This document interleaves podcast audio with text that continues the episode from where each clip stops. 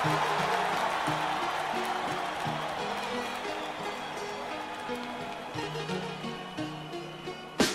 we go. It's episode seven of RJ Bell's Dream Preview, the NBA edition, with myself, Joe Ceraulo, and my man, Mackenzie Rivers. We are hot. We are coming off an episode where, for the second time in the previous six episodes, we both hit our best bets. Mackenzie, man, it was a sweat out, but you got that Nuggets plus two against Utah the other night. Monte Morris, thank you, sir. You hit that three with 20 seconds to go, and we survived. Plus two, plus one and a half, both cashed for Denver, Denver Nuggets backers. 58% on the season, 7 and 5. It's a small sample size, but we're going to keep it rolling, keep that pace up, and keep giving you some winners. Yeah, you stick with us. You're going to make some money. Hey, let's get into the probably most talked about story in the NBA over the past 24 hours the return of Kyrie Irving. Came back, and the Nets took down the Indiana Pacers. By the way, that game was a bettor's nightmare. Did you see how that game ended, Mackenzie? Yes, get to the number early, folks. That in the morning was Nets minus five and a half. Easy money wasn't sweating the last minute at all. If you got down at Nets minus five and a half, if you got there late to the party, what a what a heartbreaker. Nets plus eight and a half didn't quite get there. Yeah, that, that one closed at the uh, Nets minus eight and a half, and then that last second layup by Indiana took it from a ten point game to an eight point final. That is the kind of game that makes you cringe. You'll catch that one on uh, bad beats at the end of the night for sure. But what was your biggest takeaway from Kyrie's return Wednesday night in Indiana? It kind of went to script as far as I'm concerned. We talked about on the last podcast. There's a lot of newness when it comes to a guy that is an all-star, is a is a um, one of the most ball dominant players in the league. Just because he deserves to be, he's going to get his shots, he's going to get his assists, he's going to get his ops. All that added to a team that was already running pretty well, one of the best records in the East was going to cause some disruption. So I recommended best bet, uh, bonus best bet on the last pod, Pacers first quarter. They were about, well, if you got there early, it was only one and a half, ended up plus three and a half, but they covered all numbers easy. They won by five. And then the Nets of last season that had the best offensive rating ever when they were on the court, historical stuff, astronomical stuff when these three were on the court together. That's kind of what we saw again. The Nets played 17 minutes with the big three again they outscored a not great, but okay, Pacers team by 17 points in 16 minutes. I mean, they they picked up the ball where they left off. They were really really efficient with the big three together. Whether uh, having one or two off and how to negotiate that and how to keep the bench as strong without taking away from the starting five, they'll work that out down the road. But yeah, the Nets long term, there's a reason they're the title favorites. I think Wednesday night was a good example of that. They just got so much firepower. Yeah, I, I, thought it was a good game. I might not be as high on Brooklyn as you sound right now, at least. Um, look for Kyrie, he did what he was supposed to do, right? He went out there, he uh, he shot well, although his lack of three point shooting really surprised me. Only attempted two, didn't hit one. I mean, this is a guy who, ever since going back to his last year in Cleveland, he's pretty much averaged about three makes per game, just under that number, about 2.8 on about seven attempts. I mean, he's been about a 40% three point shooter, and that's been a huge part of his game. Like I said, he's been shooting on average seven threes a night for the last five, six years. Only took two. That kind of surprised me. And look, uh, I mean, it's not like he's coming back from an injury, right? Obviously, he's got to get his legs under, underneath him in terms of, you know, competition wise, but this is a guy who has still been in the gym. He's still been getting reps up, and he looked a little hesitant to, to shoot, although when he did, Inside the arc, he was pretty efficient. Um, lack of passing, too, that kind of surprised me. I mean, he's always been, you know, even though he's a scorer, he's always been a great facilitator. And I didn't really see that. He did seem about a step behind. So I don't know. I mean, things worked out for Brooklyn. Durant also had a monster game. And I, I think really that's the biggest storyline for the Nets because Lance Stephenson is the reason Indiana was in this. No one saw that coming. But it was Durant who kept Brooklyn above the Pacers, especially in that second half you know, like I said, Kyrie looked good. He didn't wow me. I wasn't like, oh man, they've been missing him. He had a good game. Uh, there's a lot more that he can add. For me, the biggest thing from Kyrie was that differential of plus 16. Uh, I think that shows that, you know, they were being efficient, they were being productive when he was on the court. And that, of course, is what you're looking for when a guy makes a return, right? How does it affect the other four guys? How does it affect the team as a whole? And plus 16, I believe that was the second best differential of any Brooklyn net in that game that's a pretty good number. But my biggest takeaway is that I think this is the time to jump on another team if you're looking at title odds. I think the Golden State Warriors plus 500 right now is the best play on the market. You know, Kyrie returning made the Nets odds less favorable. It made Golden State more favorable. I don't think the Warriors odds will be all that favorable once Clay returns and gets back to form. So right now, plus 500, this might be the best odds for a bettor the rest of the season if you're looking to take Golden State. So if you like the Warriors, you don't even have to love them, but if you like them, right now is the time plus 500. That's my biggest takeaway in terms of domino effects of Kyrie's return. First off, I agree with that that the Warriors at plus 500 have value. I think that's a that's a pocket you're going to be happy to have a ticket that's you're going to be happy to have in your pocket. Also, plus 250 if you want to get your money a little earlier to win the West makes a lot of sense for the Warriors. Now, you mentioned Kyrie Irving's passing, only four assists, but the team ended up with 28. That's a very good number. That's the thing. If you're doubled, and I've said this all the time about Steph Curry, if you're doubled 30 feet from the basket and you got an assist, in my opinion, you probably did something wrong because most likely, if you're a point guard, you're bringing the ball up and they're trapping you. You got to get the ball up right away because that's the move. That's how you're going to keep the offense running. And then that guy that you give the ball to, he's going to be about 25 feet from the basket. They're going to send help at him. That's usually Draymond Green in Curry's case. And then he's going to get the assist. You're going to get the hockey assist, or maybe it'll be a couple passes down the line. But unselfishness and assists have been linked together and they should be unyoked, to use a Shakespeare term. You really have to look at the game, how the ball's moving. Kevin Durant said it like this last night. It was amazing to have Kyrie out there. I missed his presence in the locker room, his energy around the team. His game is just so beautiful. It makes the game so much easier for everybody out there. The game of basketball is happy to have him back. And they didn't play a great game, even though they, I mean, they failed to cover the number against the Pacers. Not a very good team, a team on the downtick. But long term, I agree with Kevin Durant there's a there's a magic to Kyrie Irving's game and James Harden game and Kevin Durant's game, and the magic is that it doesn't take away from the other two, and that's why their offense so far they've played uh, 15 games together. They're 12 and three, and if you just you know extrapolate, it would be the best offense we've ever seen. It'd be better than the than the Warriors that set the numbers. It'd be better than this Jazz team that has is running away with number one offensive rating in the league. This year's Jazz team, they've just been dynamic. And I don't think it's because they're all great shooters. I don't think it's only because they're all great shooters, great one-on-one players. I think it's because they're they're willing to sacrifice, like the Golden State Warriors are, who are a good bet at plus 500. Go ahead. Yeah, no, absolutely. You know, it's wild. The thing that sticks out to me the most right there is that they've only played 15 games together. You mentioned the Nets are 12 and 3 when those three guys are on the court. And to me, that is the eye popping stat right there that over the past two seasons, they have only been on the court together 15 games. And that to me is also a major concern when it comes to, you know, are the Nets a good bet to win the title? Right now, they're at plus 250 or plus 260, I've seen. And it, makes me wonder, you know, when those guys are healthy, when they're all out there, yeah, Brooklyn is the most talented team in basketball, bar none. But that has been such an infrequent occurrence. And, you know, Kevin Durant has proven to be you know, one of the three most talented players, of course, in the NBA. I, I don't think you can dispute he's top three talent wise, but he's proven to be a bit fragile. Kyrie has been inconsistent in terms of health and off the court, just, you know, oddness. He's still not playing home games, which we'll get into when we talk about the Nets Bucks tomorrow night or tonight as this podcast drops.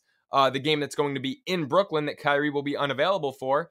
And then I can't believe I'm saying this. I think James Harden has actually been the most consistent member of the Nets uh, in the past year and a half, just in terms of staying on the court. So right now, when they're all out there, yes, things look great. You know, you mentioned that they underperformed because they didn't cover. Again, a bad beat. Indiana with the layup uncontested in the final two, three seconds of that one is the only reason Brooklyn didn't cover. It's still about a double digit win when you get down to the meat and potatoes of the game. But it's a matter of not not just how talented they are when they're out there together, but if they can be out there together consistently, that's why I'm not really in love with with the Nets down the line. No doubt. And in Vegas, we say they met expectations. We don't say that. I mean, when you think about it realistically, especially because you could have got different numbers eight, seven and a half, eight and a half. It was uh, Fez Steve Fezzik, the only two time champion of the Westgate Super Contest. You might have heard on these on these airwaves before. He he says the phrase uh, "it's plinko" at that point. It's the balls bouncing, and if you have the Nets plus eight and a half, you got a 50-50 shot. If you got the Pacers plus eight and a half, you got a 50-50 shot. And if you win or lose, you really can't take anything out of it as far as handicapping for future games. Speaking of handicapping for future games, what do you make of Brooklyn sans Kyrie Irving? And you might not have heard Milwaukee Bucks will be sans their point guard Jrue Holiday. What do you think about that matchup on Friday? Right now, I'm looking at Brooklyn is a three and a half point favorite at FanDuel. You know, not a settled market yet, but FanDuel puts these up early, hosting the Milwaukee Bucks. I can't wait for this game. I mean, right now, I think that the biggest X factor there is Holiday. Also, don't forget, and we can get into this after we break this game down, that the Milwaukee Bucks will be without DeMarcus Cousins, who they've just let go. And, you know, Cousins wasn't a big impact guy necessarily in terms of minutes, but when he went out there for those 17 minutes per game on average that he delivered, they were a really productive 17 minutes. And going up against a team like the Brooklyn Nets that really doesn't have a strong uh, member of that roster in the paint. You know, I mean, the Nets, their guys are Durant, Harden. When he's out there, Kyrie. I mean, Durant, you know, he can play a stretch four, but he's a scorer. Harden and Kyrie, both guards, obviously. Boogie Cousins could have been really useful in a matchup like this in terms of post domination. Giannis is still a dominant enough post player that I think he'll be able to make up for that. But this is a tough game. The Nets are a completely different team at home, and it's not for the better. They're only 10 and 9 straight up at home and just 4 and 14 against the spread in the Barclays Center. Now, look, the Milwaukee Bucks are not by any stretch of the imagination a good team to bet on this season, but their most redeeming quality is that they're 11 and 9 against the spread on the road. So you got 11 and 9 on the road for Milwaukee. You got just 4 and 14, the worst mark in basketball at home for Brooklyn. They're also 10 and 20 as a favorite, which is also the worst mark in the NBA. And I'm leaning Bucks plus three and a half. You know, Holiday's a big loss, but so is Kyrie. And at the end of the day, when it comes down to things, Giannis has shown the ability to take over when these two teams meet. He did it last year in the postseason. I think both teams are treating this like a playoff game. Uh, I mean, this is a this is a great game. It's going to be a fun one. I'm leaning Bucks plus three and a half, but I'm also with the absence of Boogie Cousins leaning on the over on a player prop uh, that would be anything points plus rebounds for Giannis. I'm leaning toward the Bucks as well. My power ratings with the absences that we mentioned make it only Nets minus two and a half. So there's a point of value right there already on the game spread. I have another bet that I like in this game even more. But before that, and we're kind of mixing up our uh, our format here, which which I intend to do. I think the games and the subplots go together so so beautifully together. It's nice to to intersplice them. And in our notes here, you mentioned, and as you just mentioned, the Bucks have cut DeMarcus Cousins. It seems like only yesterday he was on ESPN.com. You know, huge article hits a big three. They win the game without any of their players playing.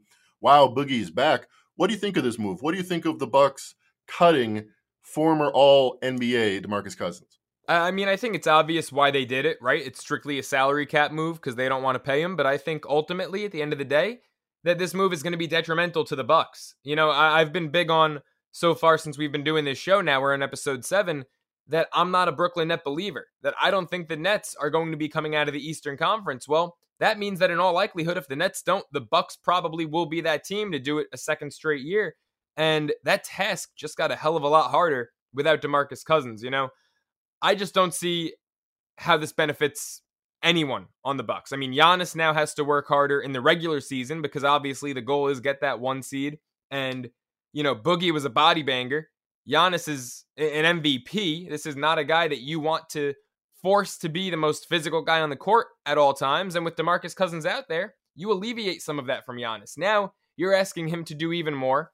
And looking at Boogie, I mean, he's been selfless, right? People earlier in his career, I think, had concerns about his character back when he was with Sacramento. And I think what we've learned from that is that Sacramento will make anyone have character concerns because Boogie, I think, has been a really good teammate everywhere he's gone after the Kings. So you look at the reduced role he played this year. I mentioned 17 minutes. In those 17 minutes per game, he averaged nine points per game and six boards per contest. Now, if you go per 36 minutes, that's better than averaging 18 and 12. Uh, that, that's a hell of a job for a guy who is a spot starter, bench role player. I mean, 18 and 12 and 36 minutes. Those those are some really productive minutes he's giving you in in uh, whatever role you're asking him to perform in. Not only that, he's not forced in Milwaukee to be a top two option or even a top three option, right? He can be your fourth or fifth option. And when you look in terms of depth, because this is a star driven league, and a lot of teams are looking to win with big twos or big threes and they forget about depth. I mean, Boogie Cousins was a hell of a depth piece for Milwaukee. So, you know, he he gave them some reliability and some consistency past Giannis, past Middleton, past Holiday. So losing him, I mean, at the end of the day, he's going to land somewhere on his feet. To me, the Bucks are the really big loser here. Historically, the NBA has been about your top 6 guys. The last few years, really since the Raptors won, you could arguably the last argue the last 3 champions have won because of their depth. And last year the Suns and the Bucks both had to rely on depth at various points. Chris Paul out, Giannis out, Devin Booker out. It was a war of attrition last year in the playoffs, and you know guys like Cameron Payne stepping up made the difference in a lot of these games. So we'll see. I mean, it's still crazy times. Thankfully, uh, this was the first podcast of four that we didn't have to start with big news. COVID is ravaging the league. Uh, yeah. COVID, by the way, also helped me out in the best bet. Gobert for the second time in history has made news. This time, much, much, much less news. He's on the COVID list. He missed the last game. Although I did kind of like the Jokic mac- matchup. I was looking into it in the last four games. Jokic has really figured out Gobert, shooting 70% on him, scoring 33 points per game since their playoff series. So arguably, I would have liked the Nuggets better if if Gobert played because he challenges them, and Jokic has been up to the challenge recently. Anyway, Speaking of Jokic, how he excels in the first half, Giannis has been a similar story. They're plus 4.4 points, the Milwaukee Bucks, in the first half. That's better than their overall game margin. You talk about the depth the Bucks have. A lot of it, a lot of their success is just how they hit you in the mouth right away, first quarter, first half, with the uh, freak athleticism of Giannis Antetokounmpo. Having having that bottled, having a few more games where you can say, hey, you know, save that and, you know, we'll need it for the playoffs, I think would be valuable. I think you raise some strong points.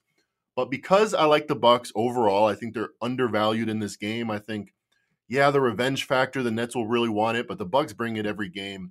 My power ratings make this Nets minus two and a half, current market's three and a half.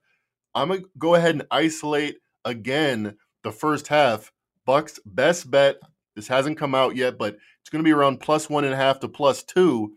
I'll say plus one and a half is the buy price.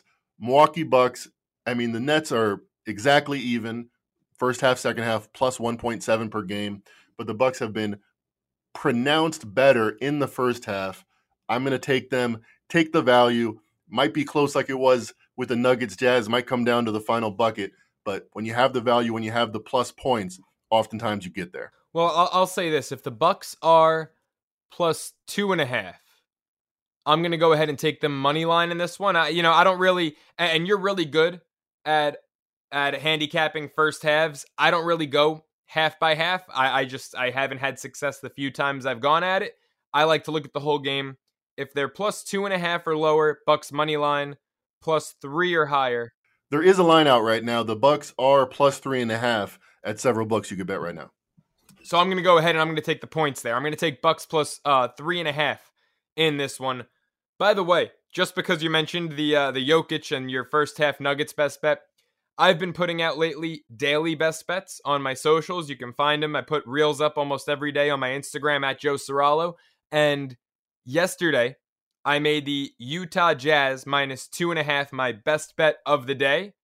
And when I saw that Gobert was out, Mackenzie, I'm not gonna lie, I was shitting bricks, man. that that one really worried me seeing that Gobert was out because we had talked about it on the last episode when even though my best bet was Grizzlies plus three and a half and they ended up winning outright, I said I loved Utah. At the time it was minus three and a half against the Nuggets. Yesterday it came down to two and a half, and I thought that was because of Joe Ingles, so I hammered the Jazz minus two and a half.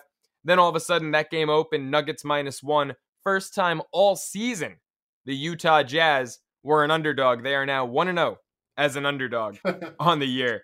But uh, yeah, I, I, was I was getting nervous when I saw that Gobert was out because we talked about it, and I'd said I was banking on him neutralizing Jokic in the paint. You know, multiple time defensive player of the year. Jokic is responsible for all of the Nuggets offense at the moment with, you know, all of the injuries and underperformances that they've had this season. There was a stretch in the third quarter, Jokic himself had 10 straight points. And all I'm thinking as I'm watching that and I'm biting my nails as the Nuggets are chipping away, all I'm thinking is, man, if Gobert was out there, Jokic would not have 10 straight points. But now back to Boogie Cousins, Mackenzie. I have to ask because I have two teams in mind. Where do you see being the best fit for him? Because I'd imagine this guy's got to go to a contender. Am I right? If I'm Boogie, that's the only thing I care about. I mean, I've made decent money in my career. Uh, I mean, when he went to the Warriors, about re- rehabilitating his image. People know that he's very good, but there's a lot of very, very good NBA players that aren't in the NBA. They're in Israel or Turkey because people often say this about the NFL. You don't need a celebrity backup quarterback you don't need the attention that Boogie Cousins, former All Pro, former All Star, Boogie Cousins brings if he's not one of your top seven guys. So that becomes the difficulty. Teams that would use him, uh, like a bad team like the Pistons or something, are of no interest to him. And he is of no interest to a team like Milwaukee. Uh, apparently, he's not. I, I, didn't. I said that as an example without realizing that he was just cut from Milwaukee, but apparently he's not one of their top seven guys, and they don't want uh, that attention. I think the same thing could be said about the Suns. DeAndre Ayton isn't giving up enough minutes to make it worth his while. So Golden State tried that, moved on. I would say right now, Brooklyn makes sense, and maybe Chicago makes sense. What do you think? So I'm with you on Brooklyn. Chicago, I w- I wasn't thinking as much. Brooklyn, I'm with you a thousand percent. And to me, that could be a kiss of death for Milwaukee. If Boogie Cousins goes from the Bucks to the Nets, and I know, look, each team has their own big three in their own right. The Nets have three Hall of Famers. The Bucks have one lock Hall of Famer and two guys who, you know, have put together extraordinary careers in their own right.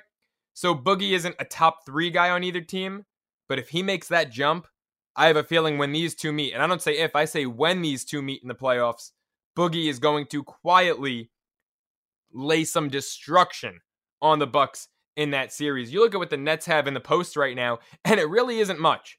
I, I mean, I like Nic Claxton, always did going back to his Georgia days, but for him to be starting at the five on a Nets team of this caliber, on a title contender, I'm sorry, all due respect, I don't think Nic Claxton should be starting for a team that is the favorite in the NBA to win an NBA title. I think Boogie Cousins could slide in there, and maybe you keep Claxton as a starter and they split time. Maybe Boogie starts for them. I think Boogie should be starting at the five on this Nets team if they sign him. And I think that he could quietly just clean up, bang bodies, and play some damn good basketball. But the other team, for me, Mackenzie, it is not the Bulls, it's the LA Lakers. Boogie Cousins and Anthony Davis have played together before. Cousins played about 48 games that year, if I'm not mistaken, but they spent one year together in New Orleans and it was the best year the Pelicans have had since 2015. In fact, it was their only winning season since 2015 and their best season since they were the New Orleans Hornets back in 08 09 in terms of their win total. Uh, back in the 2017 2018 season, when these two played together, not only did they make the playoffs, they won 48 games, got a six seed in the West, and they swept the Portland Trailblazers in the opening round of the postseason. Anthony Davis averaged 28 and 11 that year. Boogie averaged 25 and a team high 13 boards per contest that year. Also, averaged a career high five and a half assists per game as Anthony Davis's teammate. And then those two guys combined for four blocks per contest. You look at the Lakers right now, and yes, the Lakers are finally hot. They're getting in a rhythm.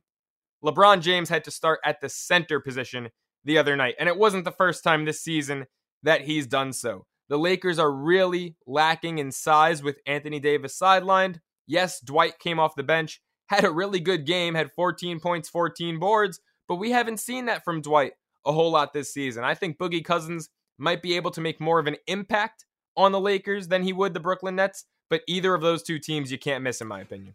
Yeah, and I threw out Chicago there just literally because I'm going down my list and I'm like, this doesn't make sense, this doesn't make sense. And hey, you know, there's real no center to dislodge in Chicago, especially because Nikola Vucevic is only playing about half the games nowadays. But I eliminated the Lakers last. Literally, I, I was this close to going Brooklyn Lakers, just like you, because those two make sense relatively compared to the rest of the league. But the Lakers, I, I paused and I ended up going with the Bulls instead because Dwight Howard has been pretty good, and Dwight Howard you would think would fill that role. But here's why I'm starting to change my mind. I'm starting to agree with you that the Lakers make a lot of sense. You mentioned the Anthony Davis to Marcus Cousins bond. That seems to be real. Both of them have talked about it regularly, and it seems like they would like to join up. Dwight Howard excels in, I mean, for, you know, top 100 level players like Howard and, and Cousins, if you look at what they're good at, Howard is really good at, you know, rebounding defense, typical center stuff, but he can't score it all. DeMarcus Cousins is probably less athletic than you would like in a starting center. He's slower than he used to be, and he's never been a defensive stalwart, but he can hit a three, and he's got boogie, he's got post moves, he can he can he can shake you. So going down a playoff stretch where you know your four guys, and the Miami Heat did this. They had Big Z.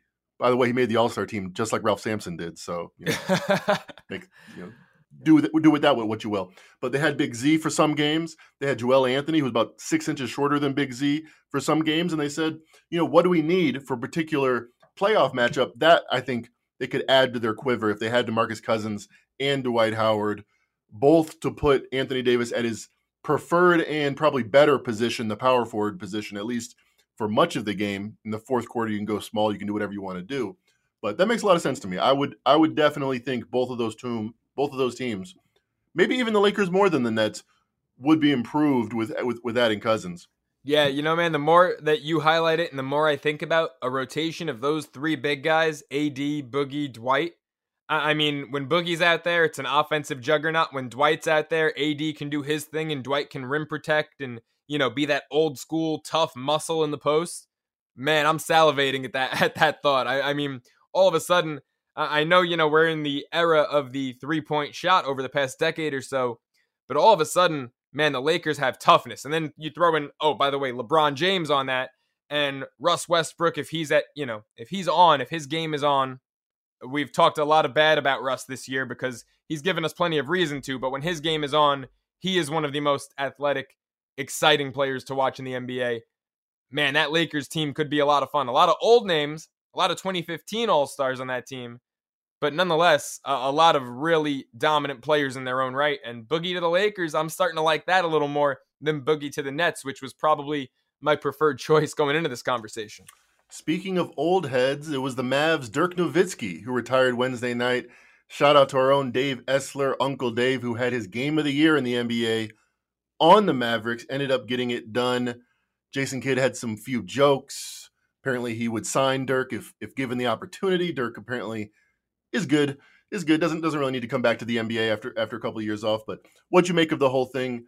Uh, do you think potentially that we've just seen the, the the jersey retirement of the greatest foreign basketball player of all time, arguably? Ooh, okay. So foreign, I have to say no, um, because Hakeem Olajuwon is a foreign basketball player. Thank you. Thank you. I was baiting you. I was baiting you. Your notes say best European of all time, potentially. And I, I wanted to bait you, but you answered correctly, my friend. Go ahead. Yeah, yeah, no. Hakeem, look, Hakeem the Dream for me is not number two on my list, like I believe he is yours, but he's certainly top 10. And Dirk, as much as I love him, is probably closer to 20th on my list than 10th. Is he the best European, however, of all time? A year or two ago, I would have said yes, but, you know, I, I know he's only 27. It's becoming convincingly clearer and clearer that Giannis Antetokounmpo, you know, if he isn't already, will be known as the greatest European basketball player of all time. I hadn't considered that because, like most Americans, I am a racist. and I didn't consider Giannis as a European player.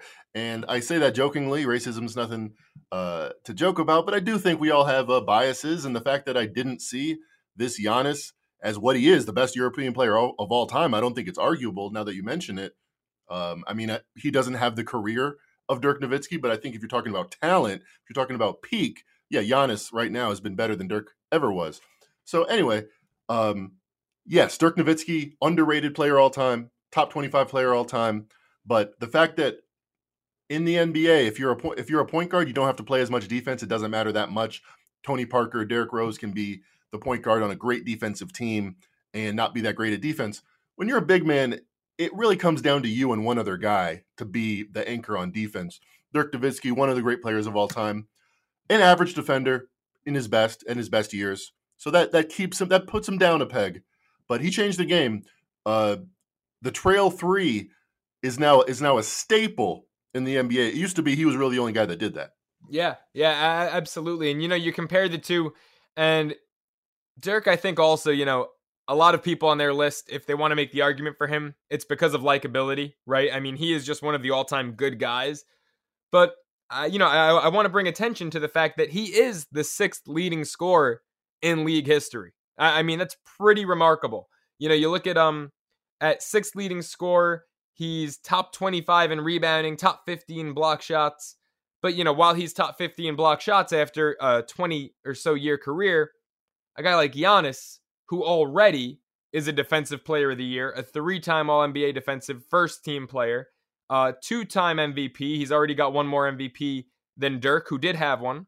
Giannis has a ring just like Dirk, has a finals MVP just like Dirk. I, I mean, all of this at age 27. Look, I know Dirk is sixth all time in points. Giannis is somewhere in the top, I believe, 240 all time in points.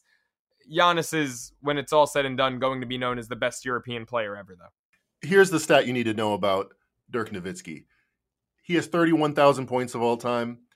If you add up the next two highest scorers Dallas Mavericks of all time, you get about 29,000. He's literally doubled up. I mean, he is the Dallas Mavericks. They might be the freaking um, Seattle Mavericks if it wasn't for Dirk Nowitzki. He, he's the, been the staple of that franchise. He's the reason they have 10, 15 playoff appearances in the last 15 years and the reason why they have one championship. It'll be interesting to see, however, speaking of projecting decades in the future, will Luka Doncic one day potentially surpass 31,000 points? Nobody's been as precocious as Luka, putting up 25 per game at 1920 and t- players, you know, thank thank goodness. Uh, thank the hardworking medical profession- professionals out there. Players are playing longer and longer and longer. We see this across sports in 10, 15 years. It might even be more extreme than we see now. So, prop bet. i am gonna lay the bet. You can pick either side, and I'll and I'll and I'll, and I'll book you over under twenty nine thousand eight hundred and seventy five points career for Luka Doncic. You can take either side, and in, in 10, 15 years, I'll uh, one of one of us will pay the other one out. Yeah, you'll you'll have your people call my people in uh in 15 years. I'm going to say under because Dirk never showed up as overweight as Luka has. 260 pounds, Luka Doncic is reporting to camp at. I just I, I don't know if he's going to last. You know, I, I mean, Luka's already showing just a little bit of that prima donna young superstar behavior. And Dirk was arguably one of the I mean, I, it's hard to say the most humble guy because I don't want to cut anyone else short, but he was about the most humble guy in the league the entire time he played. And he played at a really high level, and he could have been a jerk because he knew he was that good, but he remained humble. Luka hasn't sniffed the bottom of Dirk's shoes yet, and he's already got that arrogance about him. I don't know how long he's going to last. I'm going to say under, I don't know what the hell the number you gave was 29,800 29, and something. I'm going to say under. I think I think you're on the right side, but I'm the bookmaker. Uh, just send me the thousand dollars we agreed to, and if you're right, and I think you have a good chance of being right, I will send you two thousand in in a decade or so. Uh, I was gonna say I want inflation accounted for there. you, you know, Dirk winning that 2011 title is one of the most amazing feats of all time. And I know that that was towards the end of his career. And, you know, guys like Jason Terry and other ancillary ancillary members of that team played a huge role in upsetting the Miami Heat that should not have lost the game all season or postseason. Is that to you the biggest underdog uh underdog title in NBA history? Well, he beat Kobe Bryant in 4 games. He beat Kevin Durant in 5 games and he beat Dwyane Wade, Chris Bosh, and LeBron James in six games. Yes, I say he beat, but he scored 25 points a game and shot about 42%, had about eight rebounds. He played fine. He played excellent. He was the best player in the playoffs, but he didn't do it by himself. They had a really, really smart, well orchestrated team. Uh, players played above themselves. Jason Terry outscored LeBron in the finals. Jason Kidd uh, went in the Wayback Machine and, and played like the former all, all all NBA player that he used to be. Shawn Marion did the same thing. Definitely up there. Definitely up there as far as shocking, surprising. How did they do it in hindsight and at the moment? Uh, underdogs to win the title. Just off the top of my head, the 2004 Pistons, but they only really had one big upset. They beat the Lakers. They were they were favored in all of their other series. So yeah, uh, I mean, uh, tweet me at Mac and Rivers. Uh, I, I, tweet, you know, a lot of plays, a lot of a lot of fun stuff, a lot of stats, a lot of graphics. At Mac and Rivers, find me on Twitter. Um, yeah, and I might be I might be missing one, but I think you're right. I think the 2011 Mavericks the most surprising title winners in NBA history. Well, I'll tell you what, Mackenzie, you're on the right track there. And to me, regardless of the numbers, I think that they are the biggest upset in finals history. But they opened up the year uh, in the fall of, or I guess the summer of 2010 at plus 2,000 to win the NBA Finals. That is the second biggest underdog of all time to win it.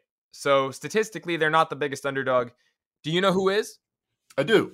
I do. RJ Bell, the great RJ Bell, has mentioned this stat just to say how really rare it is because it was it was I think 50 years before without anybody outside of 10 to 1 winning the Golden State Warriors, the first time they won, came really out of the blue. They were 25 to 1 or so at the start of the season.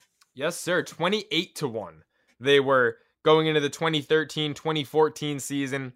Uh, look, I don't think when things were said and done that year, that was quite the upset in June as the Mavericks over right. the Heat was. And so that that's what I'm going based off. You know, going into the postseason, going into the finals itself, what was the biggest upset? For me, it's Dallas. And you know, Dirk being the anchor of that team, it really speaks to him and the career he had.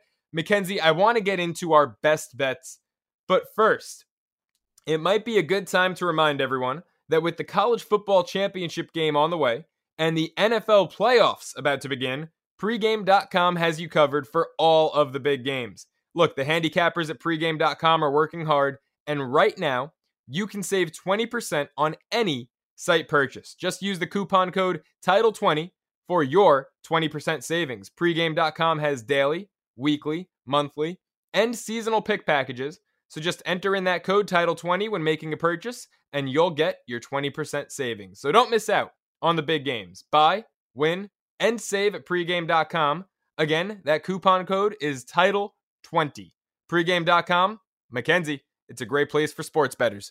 Yes, sir just recently it became a pregame pro. I came here as an intern, got a job, and kept learning, kept working, and now I'm a pregame pro. I'm I'm doing pretty well, happy with my results so far. Check me out and use that promo code title 20. There you go. So Mackenzie, let's get into it, my man. What is your best bet for episode 7? I am sticking with the first halves. I think there is a lot, a lot, a lot of value when they when the when the Vegas market is very very sharp on a spread, they just cut it in half, and that's the first half spread. There's really not that much more analysis. So I'm gonna go Friday night, the Minnesota Timberwolves minus two and a half. I, I would play it at minus three. I think it's gonna be minus two and a half. They're currently five point favorites at FanDuel over the Oklahoma City Thunder, and it's pretty simple we've seen over and over again teams slip, not know exactly how everything works together when they get a lot of guys back in their first game. Failed to cover. They only beat the Timberwolves by eight in their last time out. They had Karl-Anthony Towns back for the first time, D'Angelo Russell back for the first time. All their talent was back to join Anthony Edwards, who's having a great, great sophomore season. Big improvement out of him on the low all those guys were back and they did okay. They beat the Thunder soundly, but they didn't cover the spread. I expect them to be much, much, much more close to full midseason form in this one. And then there's the other side of the coin. The Oklahoma City Thunder have beaten expectations on the season. They've won 13, 15 games somehow. No one quite knows how they've done it. Yet, all that said, they've been outscored by six points per game in the first half almost all of their success, including the last game, against the spread has been in big, big second halves when first year coach Mark DeGault Daigneault, not exactly sure. He's new on the scene, but his numbers speak for themselves. The Thunder don't quit. They their numbers are much much better than their talent because they've been coming back in second halves down 20, down 25, lose by 8, lose by 5. It's been very very consistent, much like the Nuggets were with their first half margin so far in this season. I'm going back to a trend that I like. The Timberwolves have outscored teams in the first half by 1 point per game. They've been at parity in the second half. The Thunder completely the opposite. 67% of their negative margin is attributable to the first half. The the Thunder against a Timberwolves team that's getting all their guys back will struggle as they usually have in the first half, lose by 3 or more, cover the spread and get us another winner. That is my best bet. Minnesota Timberwolves minus two half, minus two and a half Friday night in the first half.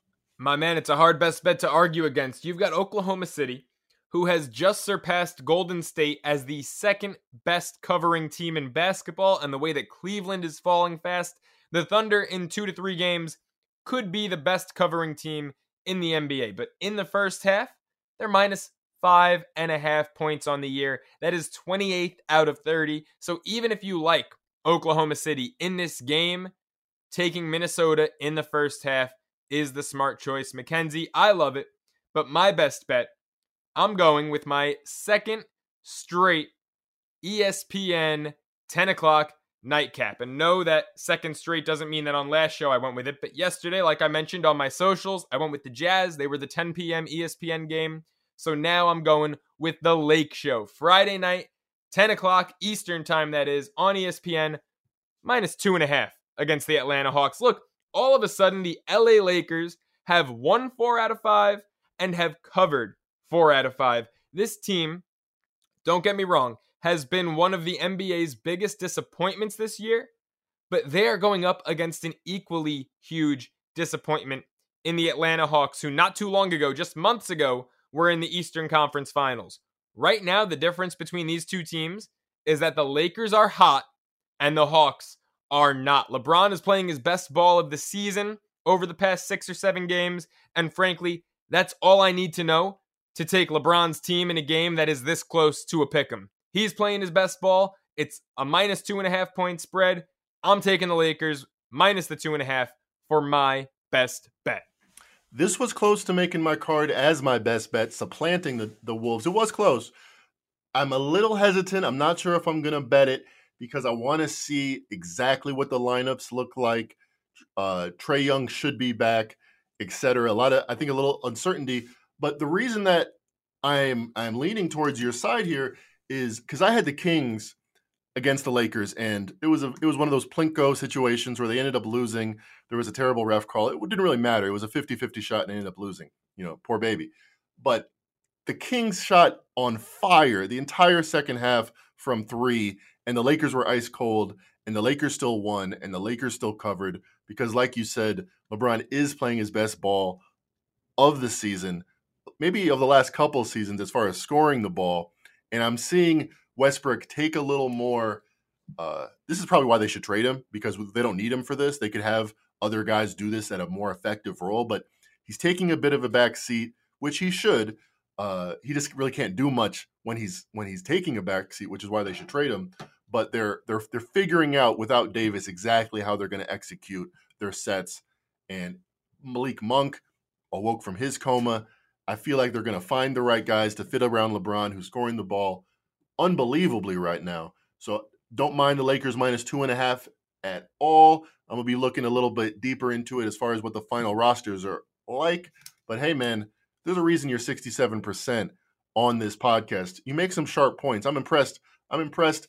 I'm impressed by the intelligence that's still in New York State. I haven't been there in a minute, but every time I meet anybody in New York, I'm like, you know what? You kind of got some stuff figured out that a lot of people don't. Uh, impressive stuff. And uh, hey, man, let's go 2 0 one more time. It's the hustle and bustle of my city, man, but let's do it. 9 and 5 sounds a whole lot better than 7 and 5. So go make some money. That's it for Mackenzie Rivers. I'm Joe Ceraulo. This has been episode 7 of the NBA edition of RJ Bell's Dream Preview.